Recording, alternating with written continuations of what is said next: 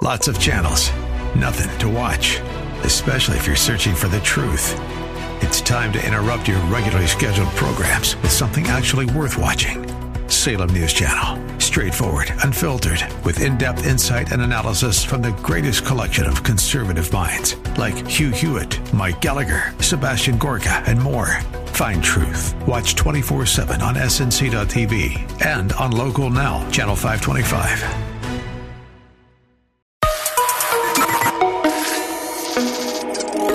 The Innovators Network.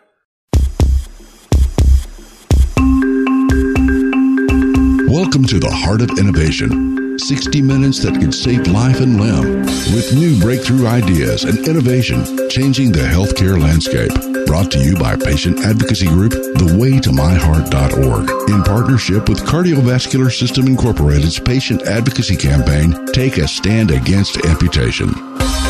Here are your hosts for the Heart of Innovation, Emmy Award winning journalist and founder of The Way to My Heart, Kym McNicholas, and interventional cardiologist and founder of the Save My Piggies Health Education Series, Dr. John Phillips. Hi, everyone, and welcome to the show. We're going to kick it off casual today because Dr. John Phillips is on the beach somewhere in North Carolina on vacation. So we just want to chill a little bit as we groove into our discussion on stroke awareness with Dr. Arash Padidar with minimally invasive surgical solutions in San Jose, California. He was nice enough to join us on this beautiful Saturday afternoon. Too bad though, I think we're both jealous, John, that you're sitting out there on the beach sipping a what do they sip over there in, in North Carolina? Well, we, Not Mai Tais or yeah, we're in Hold, Holden Beach, which I've never been here before. It's just a little bit southwest of Wilmington, North Carolina. Weather's great, a little humid. We had some rain yesterday, but uh, yeah, we're just kind of chilling at the beach, um, which is which is uh, you, you, know always a good time to get out, unplug a little bit, and then recharge the battery. So we're winding things down, heading back to good old Columbus tomorrow but uh, having a good time and glad uh, glad I was able to get enough internet here to to get on audio. I'm curious about you in terms of your experience and being on vacation. How many calls do you get from your facility uh, while uh, with emergencies or questions about patients while you were away, or is it just radio silence for the week that there's enough people to handle every situation?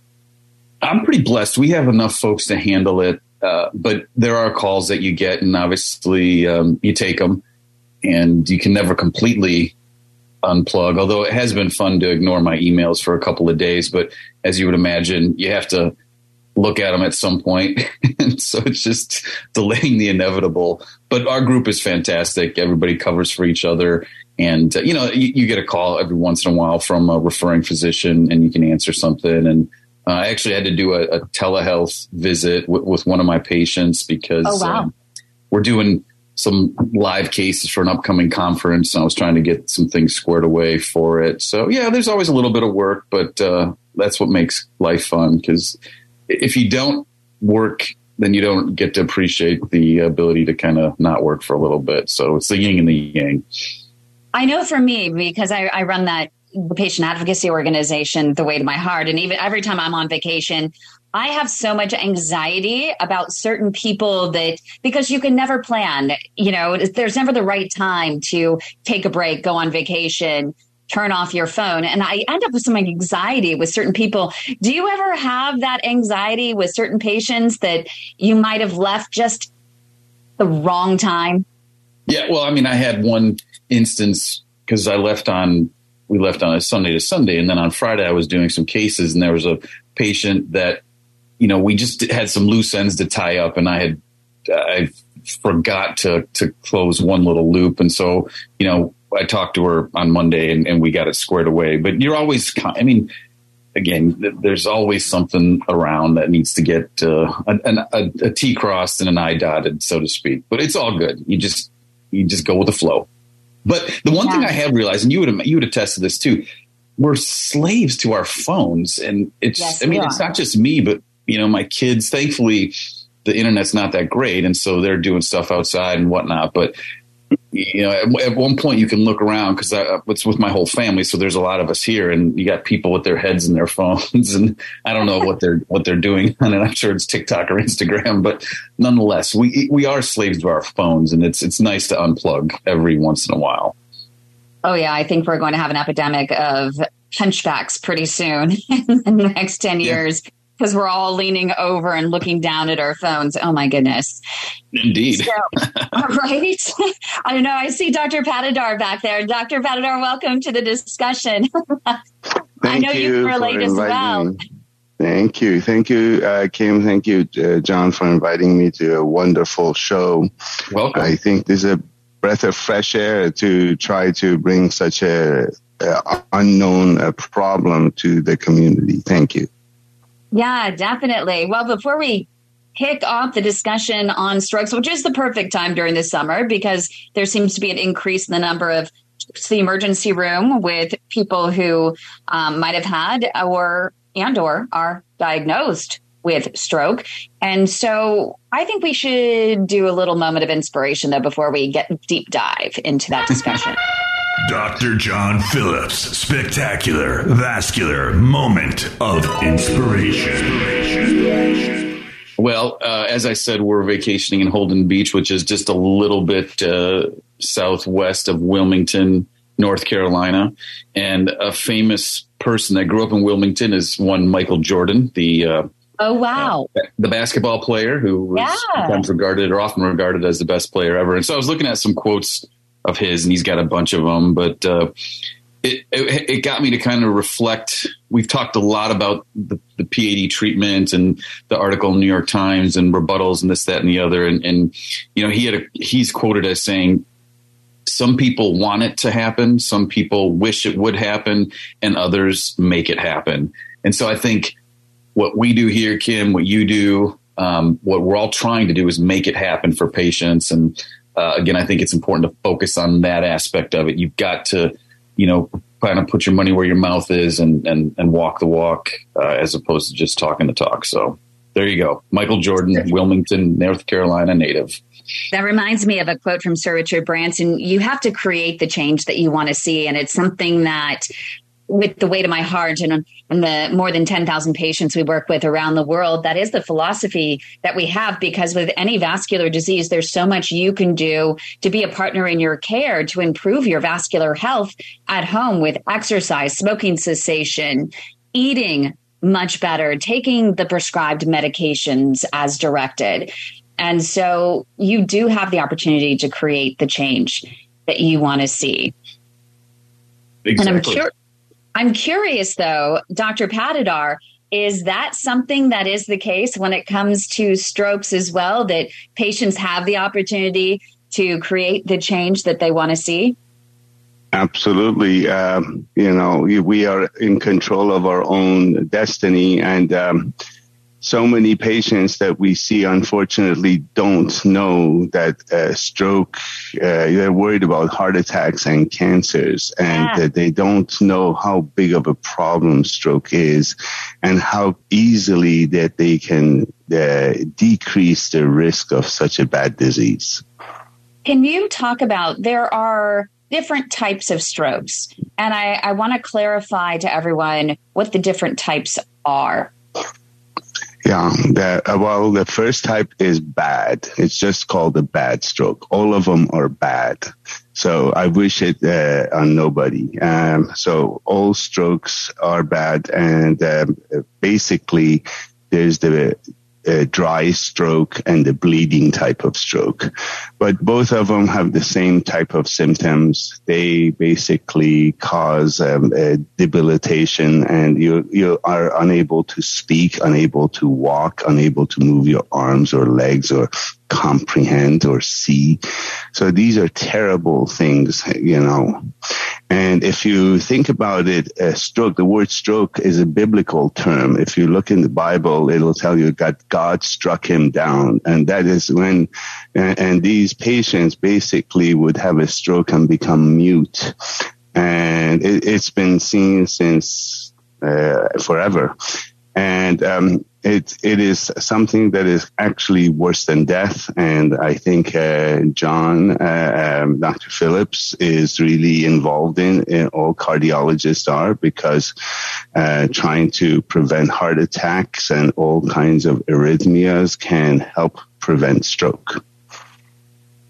Wow. And, and when you're talking about a stroke, can you describe what is happening? I know that there's also heat stroke, and that's a whole different discussion that we should probably touch on at some point, maybe in the next segment. But when you're talking about a stroke, there's some sort of obstruction, right, in your artery that is typically leading to your brain, either your vertebral in your um, carotid or something that releases into the brain, like a blood clot or a piece of um, hard plaque that just breaks off?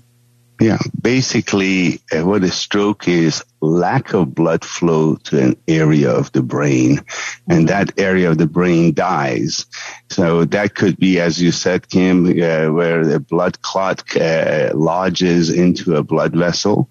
Usually, it it travels from the heart. Sixty percent of the blood clots that I see that I remove are little small pieces of blood clots that have traveled from the heart all the way up to the uh, brain, and then we have to go in there and remove it. So that's the most common type of stroke that we see in the United States. The other okay. type, the other type is the bleeding stroke. And that one is also a lack of blood flow to the brain, but that is when the blood vessel actually bursts. Oh. And so the blood doesn't get to the brain. It just actually leaks out into the tissue and it causes damage that way.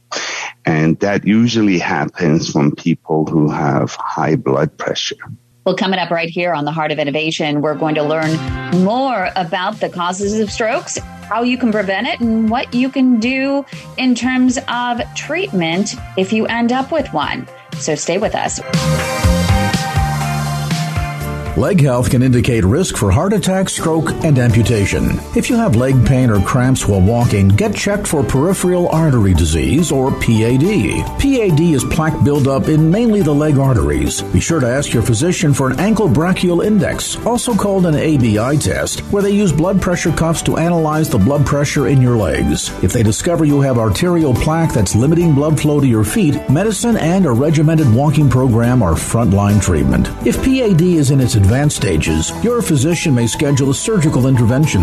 Minimally invasive tools are available to remove plaque and restore blood flow, including Cardiovascular System's Diamondback 360 atherectomy system, which sands away plaque that is a hard calcium. It's important to discuss all options with your physician, and if told you have no options, get a second opinion. Take a stand against amputation. For more information, go to standagainstamputation.com. That's standagainstamputation.com. Welcome back to the Heart of Innovation. For more on today's topic, go to theheartofinnovation.org. That's theheartofinnovation.org. Once again, here's Emmy Award winning journalist Kym McNicholas and interventional cardiologist Dr. John Phillips. Thanks, everybody, for joining us on this beautiful Saturday. And we're joined with uh, my co hosts, Kym and Dr. Padidar. We're talking about strokes, and we just kind of touched scratch the surface on some of the warning signs. And there's an acronym that's used because, you know, we're all about um, raising awareness and trying to educate folks. So this acronym is, is FAST, F A S T, and it kind of speaks to some of the warning signs. Dr. Padidar, do you want to go through that with us so we can tell our audience what they should be looking for or, or, or with family members and things to try to try to raise awareness, prevent a stroke? Sure. Actually, I have a little magnet that I hand out to my family members for fast uh, to put under refrigerators. And this is something that our uh, uh, uh, folks in the ambulances are, are, well accustomed to. And basically, FAST stands for, uh, uh, you know, face. If you have any facial paralysis, and you know, arm A is for arm and S is for speech and T is for time, you know, so you want to get there quickly. So, uh, because, uh, unlike heart attack, heart attacks usually cause pain. So patients feel it and they quickly call 911. Well, stroke, unfortunately, is very painless. And a lot of patients, they uh, have these symptoms such as facial droop or inability to move yeah. their arm or can't speak. And they, they just say, let me go to bed and uh, let me sleep on it and see what happens. And in the morning, more brain has died and it's too late. So we want to teach and make the world aware that if you have these symptoms, you can't move your arm, leg, you can't speak. This is not normal. And you need to call 911 right away. And you need to call them right away. It's interesting that the American Heart Association reports that about 66% of the time that someone other than the patient themselves actually makes the decision to seek treatment. And so that just drives home the importance that family members, friends, everyone just needs to know the warning signs and the sudden symptoms of stroke so that they can get to the treatment fast But it's so important. A friend of mine, though, up, he was playing piano and he was recording himself on video playing piano, and suddenly his fingers just wouldn't play. So his left hand continued to play, but his right hand suddenly stopped. And that's when he realized that something was wrong and he called a friend who ultimately was able to get him to the hospital in time.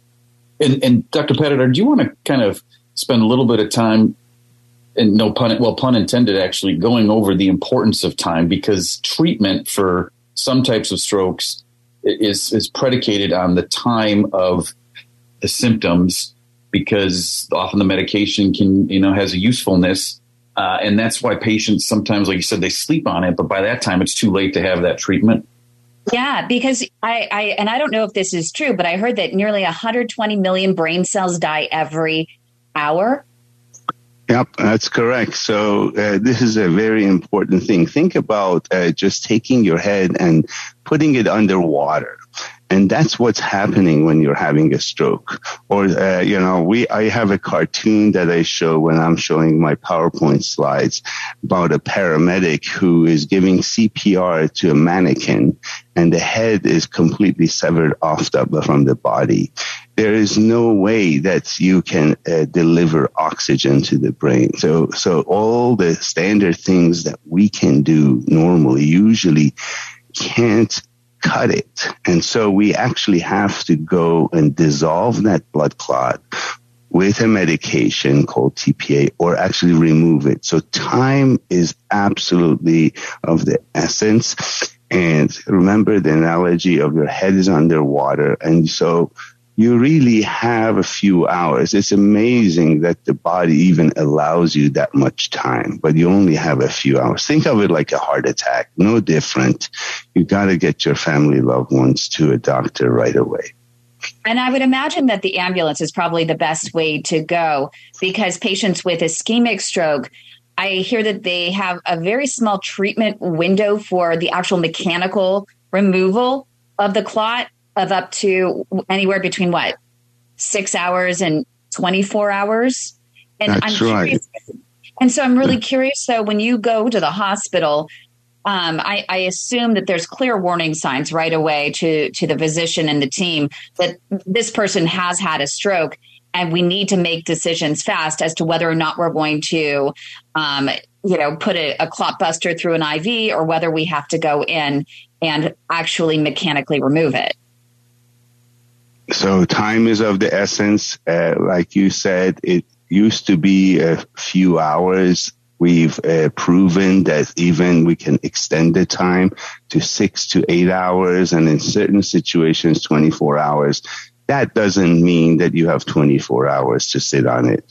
And like yeah. you said, brain cells are dying every second and you're going to not be able to reverse that situation. So you want to get there within minutes if you can.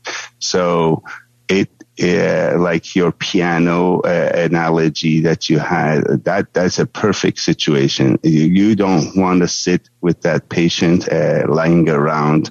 You want to call 911 because they know all the uh, quick tricks and they know where to take you and they know what to do to give you the best outcome absolutely possible. Yeah, no, that's that's especially true. So what are some of the risk factors for stroke? I imagine you mentioned high blood pressure, but who else should be well aware that they might be at risk of a stroke? That's a good question. Uh, the number one risk factor, unfortunately, is age.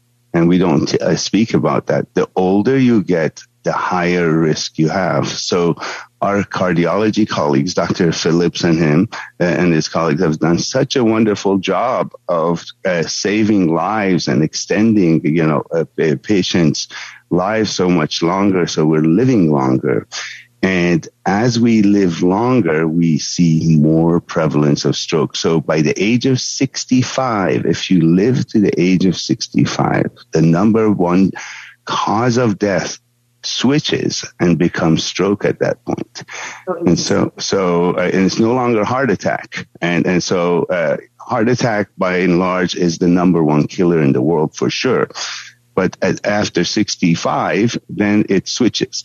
And um, so, um, but there are underlying risk factors. And I tell people it's the good old American diet and living, you know, living a good life, basically.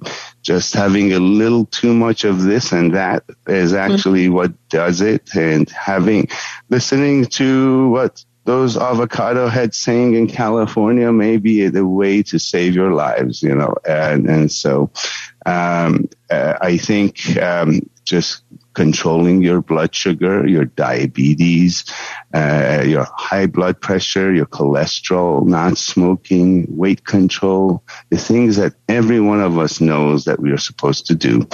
And if we just follow those things, our risks of stroke dramatically decrease. And by definitely, definitely have a annual physical. And if you're having heart problems, see your cardiologist because one of the number one reasons they're in business is to literally decrease your stroke risk.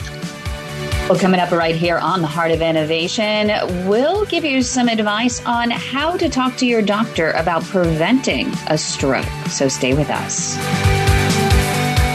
Three years ago, my symptoms started with leg pain and leg cramps while walking. Me too, with a tightness in my calves. Well, do you know, my doctor thought that my leg cramps were a side effect of the statin he prescribed me. Well, my doctor just brushed them off as another symptom of old age. Mine thought the pain was radiating from my spine.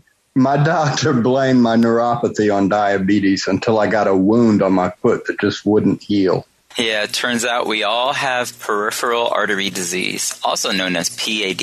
It's plaque buildup mainly in the leg arteries causing poor circulation. For me, the diagnosis came too late and I lost my leg, but that does not have to happen to you. No, it does not because there are treatment options available if you're diagnosed early enough. PAD peripheral artery disease. If you've been experiencing leg pain, leg cramps, or neuropathy when walking, and your doctor isn't hearing you, we are. We are the Way to My Heart, the largest support network for peripheral artery disease patients, and we want to help you get back on your feet again. Visit our website at thewaytomyheart.org or call our Leg Saver hotline 415 320 7138. Your life and limb could depend on it. Welcome back to the Heart of Innovation. For more on today's topic, go to theheartofinnovation.org. That's theheartofinnovation.org. Once again, here's Emmy Award winning journalist Kym McNicholas and interventional cardiologist Dr. John Phillips. Welcome back, everybody. Let's jump right into the continuing the discussion about strokes. And I wanted to touch on something called a transient ischemic attack, or, or known by its acronym TIA, because this is kind of like a I don't know, a warning stroke or a mini stroke, I think is what is referred to in the, in the, the by the public. And these are often not the patients that we sometimes see who have had these little TIAs come to us a little bit too late because I don't know, 15 to 20% of these, you know, true true strokes have TIAs before them. Um, and it is a warning sign. And, and Dr. Pettit, I would just get your thoughts on how do you talk to a patient who has maybe had a TIA, or what are you telling them to kind of look for in, in with respect to symptoms? Yeah, thank you, uh, John. You know, TIA is, uh, they don't uh, understand the word TIA. Usually people think about warning strokes and also people confuse this with silent strokes. So maybe we can talk about sure. both together. You know, a silent stroke is a stroke that you've had and is basically silent. There is no symptoms. You only find out about these silent strokes when you get a CT scan or an MRI for some other reason, like headaches or something, or you bump your head and you find you have a little scar in your brain from a previous stroke, but you have zero symptoms. That's a silent stroke. Where a warning stroke or a, some people call it mini stroke, which is not really true. Um, is a warning stroke is this TIA is the symptom that you're having of a stroke without damaging the tissue, without uh, actually causing irreversible damage. So depending on where it happens in your brain, you're going to have different symptoms. So if it happens in the area of the eye, you're going to have visual symptoms. And some patients tell us that like the curtains are actually going down. Mm-hmm. And this usually happens with people who have carotid disease. They flip a little blood uh, clot or plaque from the carotid artery right in their neck all the way up to their eye. And they sometimes go and see their eye doctor because they uh, have visual symptoms. And sometimes people can't move their arm or leg or can't feel their arm or leg for a minute 30 seconds, sometimes a few hours. So all of those are symptoms where they have speech difficulty. All of those, but the symptom eventually goes away you want to take that seriously because that's a warning sign, as uh, Dr. Phillips has said. And uh, you want to get to a doctor right away. We actually, in our hospitals, will uh, admit you to the hospital for such symptoms, keep you overnight, do CT scans, MRIs, all sorts of heart tests, make sure that all the plumbing is working properly before setting you free because the next symptom that could be could be an irreversible stroke. So please take that seriously. Right. The American Heart Association reports that one in four survivors of a one stroke have another stroke. So prevention is is really key is really key. But how how often do you actually figure out exactly what what has caused the stroke in terms of why did this person have a clot that developed? Are there times in which you really can't figure it out and you don't know, which makes it scary as to if and when another stroke might occur? Actually, uh, that's a very good question. And this is when uh, folks in my specialty and the cardiologists all work uh, closely together to try to problem solve we first want to look on imaging to look for blood vessel blockages. But the most common reason, as I mentioned before, is irregularities of heartbeats or your rhythm in your heart. And that's about 60% of what I'm seeing. And, uh, and this is because of an aging population. So we uh, uh, have, work closely with our cardiologists to make sure you don't have any problems in your heart. And this has nothing to do with heart attacks. This has to do with just the rhythm in your heart. And so uh, maybe sometimes we they will put a little uh, electronic gizmo underneath your skin, right over your chest, and you're discharged and you go home and it could uh, stay in there for up to two years. There are athletes who have had such things, but mm-hmm. mainly it's elderly. So, um, uh, we do eventually figure it out uh, what it is. And if we can't figure it out, we will resort to additional testing. Uh, but the majority of the time, about I would say 80 to 90% of the time, we would figure it out.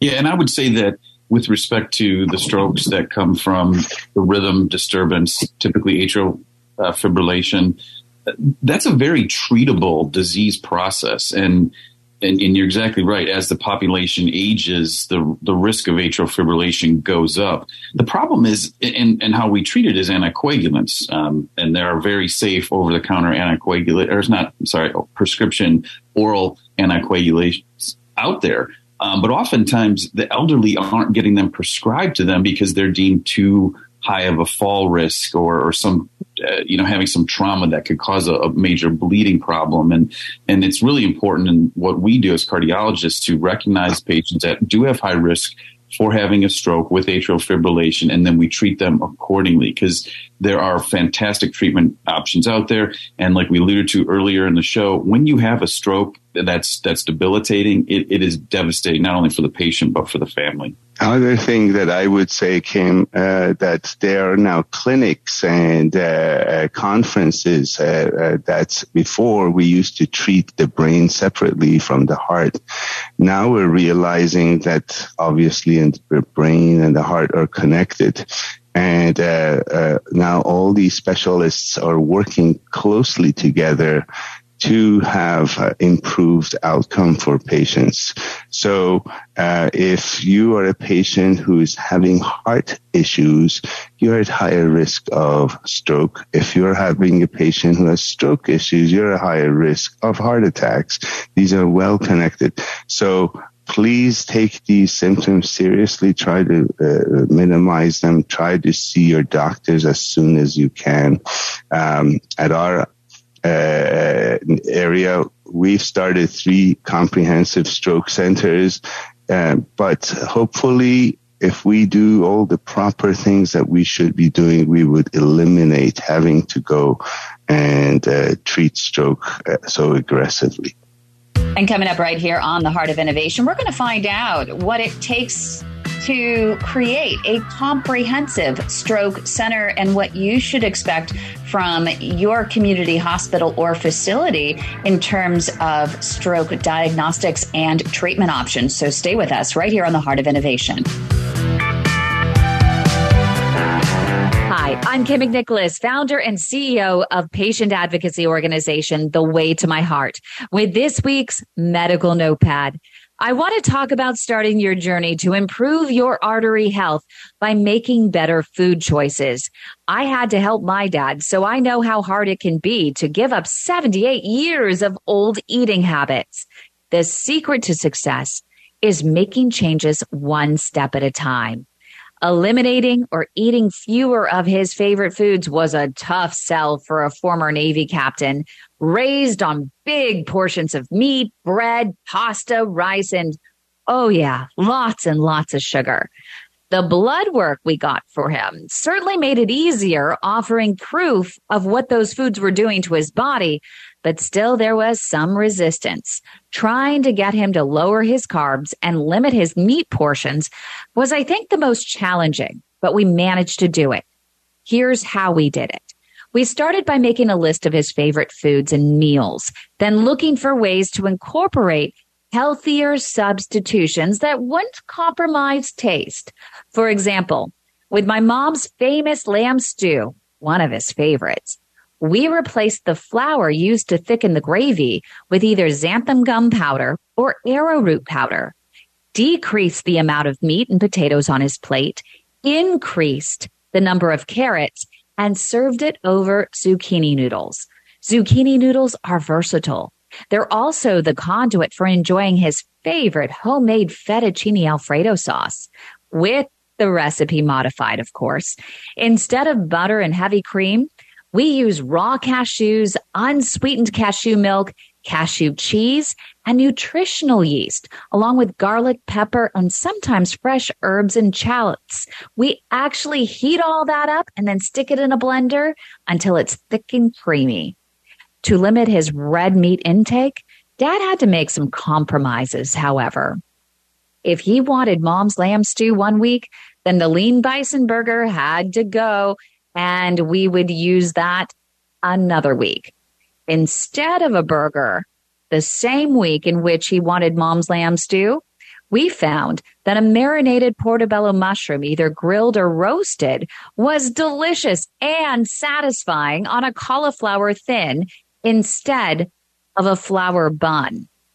little by little, my dad was not only able to make healthier choices, but they turned out to be choices that have ultimately become permanent staples in his diet. His cardiologist recently confirmed his dietary changes have helped stall progression of plaque in his arteries. To learn more about improving your artery health, Go to standagainstamputation.com. And for real-time support and advocacy, go to thewaytomyheart.org. Remember, the advice and views offered are for educational and informational purposes only. Always get explicit consent from your own healthcare team before using any information provided in this series. With this week's medical notepad, I'm Kym McNicholas. Welcome back to the Heart of Innovation. For more on today's topic, go to theheartofinnovation.org. That's theheartofinnovation.org. Once again, here's Emmy Award winning journalist Kym McNicholas and interventional cardiologist Dr. John Phillips. So, as we went to break, we just had touched on uh, what's called a comprehensive stroke center, and that's just uh, you know certification that a facility gets to treat people uh, with who are having strokes. And a lot of what we talk about here, Kym, is access to healthcare, medical care, treatment options, and and Dr. Padidar, all right. I mean, it's having a stroke. You know, you can have a stroke in the middle of nowhere. You can have a stroke in San Francisco. It doesn't matter. But the person in the middle of nowhere, they're they're limited with respect to what can happen from treatment standpoint because they are in a remote place where these smaller community hospitals just don't have experts who can who can go in and remove the clot. Um, can you touch uh, talk about that a little bit and how that affects um, your your practice, and then obviously we'll discuss the uh, comprehensive stroke center designation. That's right, John. Uh, you know, being in a remote uh, uh, area, you have you're further away from primary and comprehensive stroke centers who can take care of you uh, uh, properly when you're having a stroke in a timely fashion. And so the further you are, you would just have to travel. Uh, we have set spoken hub kind of processes to help minimize uh, this discrepancy. However, it's still a problem. Uh, so, uh, and just for the listeners, a primary stroke center is a center where you can go in a timely fashion and they can treat your stroke with a clot busting agent called TPA, which dissolves the blood clot and it works very well. And it works for the smaller blood clots that are blocking your brain. But for the larger blood clots, uh, you need to go to a comprehensive stroke center where we would do more uh, refined procedures and we would lasso these blood clots out of your brain without cutting, uh, without surgery, just going from your leg or arm and doing that. And um, unfortunately, smaller uh, towns don't have these equipment and they need to be sent to you. But John, we now with the help of computers, we have on our iPhones, all of us applications that uh, uh, the smaller hospitals can send us information about patients and we can triage these patients now and try to see if they would benefit from our services. Oh my goodness. Can you go into a little more detail on that? Is that something that is just with your set of centers in the San Francisco Bay Area, or is this something that is more widespread? I mean, on my phone, I have an app uh, because I belong to several comprehensive stroke centers, and it's a, the app is called Rapid. There's another one called Viz, and I have both of them. And uh, these apps uh, uh are basically a way of uh, having the computer images of a patient sent to us immediately from a small town, such as if you're in California, from Dinuba or Tulare or or, or, or smaller right. towns, yeah, and, and and be able to send them directly to me in the middle of the night. And I can look at the image and I can speak to the emergency room doc in, uh, because I'm on call that night and tell them, yes, I can help your patients and they can actually helicopter the patient immediately to us. And that's what we mean by this spoken hub model that we have, similar to what cardiologists have done 20 years ago. Is this something that community hospitals all have access to and know about, or is this something that our patients who live in rural areas can go to their primary care provider or to the hospital administration themselves and say, Hey, do you have these apps which give you access in real time to experts who may be able to help me on a grander basis um, in case I do have a stroke or I do have a major event? Yes, uh, actually, that's a very good point, Kym. Um, uh, these apps uh, have a cost uh, to them. However, um, uh, my own office, we have invested in these apps and we have gone to many of the smaller hospitals and administrators and we will offer them to them for free to them because we think that this is such an important uh, piece of service, uh, without which it would delay care. And um, um, so, if if a hospital does not have these uh, uh rapid software, we would be happy to help uh, community hospitals with that to distribute it. And so this would decrease the time uh, and awareness of uh, these larger strokes that could be totally prevented and uh, help with decreasing the transfer time that it would take uh, for the helicopters and the ambulances to get to a large comprehensive or primary stroke center that could save lives. Yeah, it's Is amazing. this something? Yeah, that that's incredible. So this could be given to anyone, any hospital across the nation. Yes. That's amazing. Well, coming up right here on the Heart of Innovation, Will, we've talked about it. Now we're going to do it. We're going to tell you how to have that conversation with your doctor about your stroke risk. So stay with us. Welcome back to the Heart of Innovation. For more on today's topic, go to theheartofinnovation.org. That's theheartofinnovation.org. Once again, here's Emmy Award winning journalist Kym McNicholas and interventional cardiologist Dr. John Phillips. Thanks everybody for joining us. We're in our last segment. We only have a few minutes left, but I think it's important to touch on uh, really specific risk factors for having having stroke and the conversation that the patient needs to have with their physician. It's similar to heart disease. It's similar to PAD we're looking at uh, cholesterol management. We're looking at blood glucose uh, control. Um, but the other thing, too, I think that often forgets to happen is when we see that we as physicians see the patient, the physical exam can share a lot of information. And really all you have to do is listen over the, over the neck. And sometimes you can hear a noise called a bruit that may point you in the direction of, Hey, this person has a narrowing in their carotid artery, and, and maybe we should uh, do some further testing to help reduce their, their risk of stroke. Dr. Padidar, are you one that uh, advocates for aggressive physical exam, aggressive management of patients who are at risk? Um, and, in doing so, how do you tell that to your your referring base of uh, primary care physicians?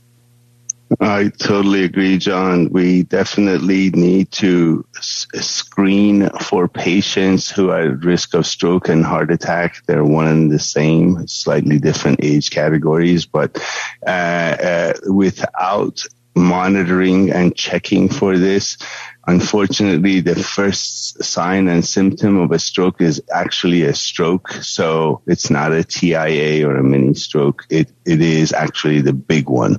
Uh, so you want, you want to actually minimize these symptoms. And so the only way you can is to get a window into it. And the most, uh, and, and since you folks, both of you are into the peripheral arterial disease, and I'm also an interventional radiologist, that is a glimpse into your plumbing. So just think of the old hundred year old home with the hardening of the, you know, uh, all the pipes that it has. It's the same thing. The analogy is if your kitchen sink goes out that means your toilets are going to go out next. so the same thing. If your legs have clogged arteries, that means you're going to have clogged arteries in your heart and in your brain. So it's the same pipe. So uh, if you have that, you want to go to your doctors. You want to be checked out for risks of stroke and to minimize it because uh, you know uh, most of my patients tell me they rather pass away than have a big stroke. Nobody wants to have. Exactly. Are there any blood tests that can be performed to let someone know if they're at risk? I know with my dad, there were some plaque stability tests that were considered experimental, like, for example, testing the Lp-PLA2 for inflammation in the arteries. And there was another test for an enzyme, MMP 9. Uh, but those are experimental, and you never know whether those are accurate or not. What are your thoughts in the next 10 seconds? I think if you have hardening of your arteries, I think the next thing that uh, would minimize your risk would be to get image uh, of your blood vessels of your brain and look for blockages. Thank you so much, Dr. Padidar. We really appreciate it. Have a great weekend, everyone. You've been listening to The Heart of Innovation with Emmy Award winning journalist Kym McNicholas and interventional cardiologist Dr. John Phillips. Our mission is to help patients live a better quality of life through comprehensive education, real time support, and high touch advocacy in partnership with thewaytomyheart.org and take a stand against amputation. Our purpose is to reduce the 1.5 million heart attacks and strokes and nearly 200,000 amputations annually. For more information regarding topics you've heard discussed on today's program, go to theheartofinnovation.org. That's theheartofinnovation.org. The Heart of Innovation is for educational and informational purposes only, and advice and views shared are not a substitute for medical advice from your own supervising physician. Do not act on any information provided in this show without the explicit consent from your own healthcare team. If you think you are having a medical emergency, call your local emergency number or go to the nearest hospital or emergency room. This show is distributed by the Innovators Network. For more information and other great shows and content, visit theinnovators.network.